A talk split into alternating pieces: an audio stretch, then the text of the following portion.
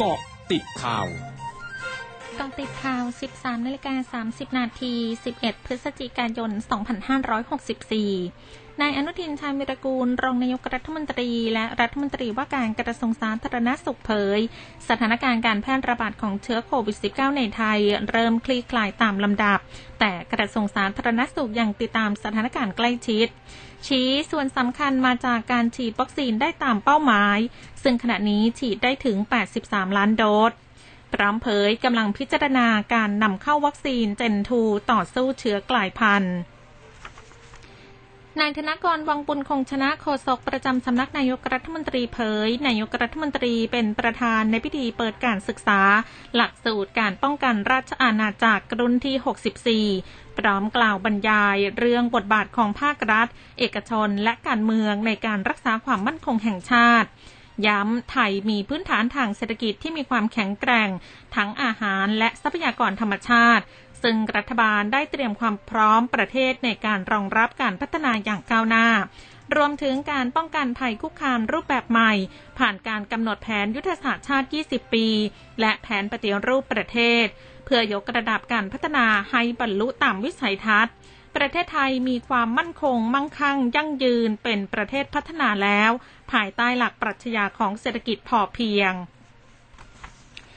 เกิดความผิดปกติในหน้าเว็บไซต์ของสารรัฐธรรมนูญเมื่อช่วงเที่ยงที่ผ่านมา โดยเมื่อกดเข้าไปจะพบกับคลิปเพลงสากลของวงดนตรีฮิปฮอปชาวต่างชาติ หลังสารรัฐธรรมนูญมีคำวินิจฉัย การชุมนุมของนางสาวปนัสยาสิทธิจิรวัฒนกุล นายอนนท์นำพาและนายพานุพงษ์จัดนอกแกนนำกลุ่มรัษฎร เข้าข่ายล้มล้างการปกครอง และล่าสุดเว็บไซต์ของสารรัฐธรรมนูญสามารถกลับมาใช้งานได้ตามปกติแล้ว สถานการณ์น้ำท่วมชุมชนในจังหวัดอุบลราชธานี ระดับแม่น้ำมูลที่ล้นตลิ่งไหลท่วมชุมชนสองฝั่งแม่น้ำมูลสูงกว่า 1-2 เมตร เริ่มส่งตัวและกำลังปรับลดลงอย่างช้าๆ แต่ยังมีน้ำไหลท่วมชุมชนทั้งเขตอำเภอเมือง และอำเภอวารินชำราบรวม 26 ชุมชน ชาวบ้านต้องอพยพหนีน้ำกว่า 1,460 คนมานานกว่า 2 เดือน ซึ่งนายพงรัฐพิรมรัฐผู้ว่าราชการจังหวัดอุบลราชธานี ระบุอย่างต้องติดตามสถานการณ์น้ำที่ไหลมาจากด้านเหนืออย่างต่อเนื่อง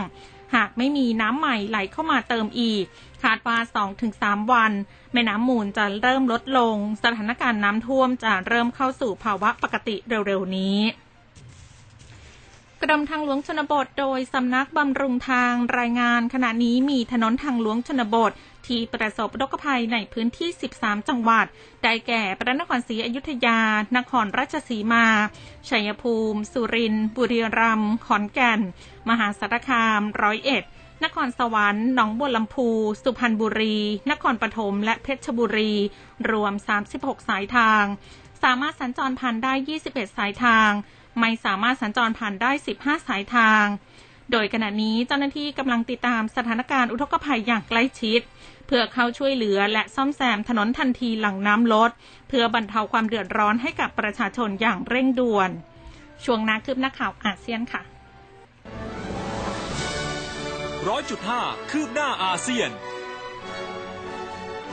ประธานาธิบดีสีจิ้นผิงของจีนเน้นย้ำวันนี้ว่าจะส่งเสริมการเปิดกว้างตลาดภายในจีนในทุกรูปแบบ ทั้งภาคการเกษตรและภาคการผลิต เมื่อจีนเข้าร่วมความตกลงหุ้นส่วนทางเศรษฐกิจภาคพื้นแปซิฟิก รวมทั้งจีนจะปฏิบัติต่อกลุ่มธุรกิจของจีน และต่างชาติอย่างเท่าเทียมกันตามกฎหมาย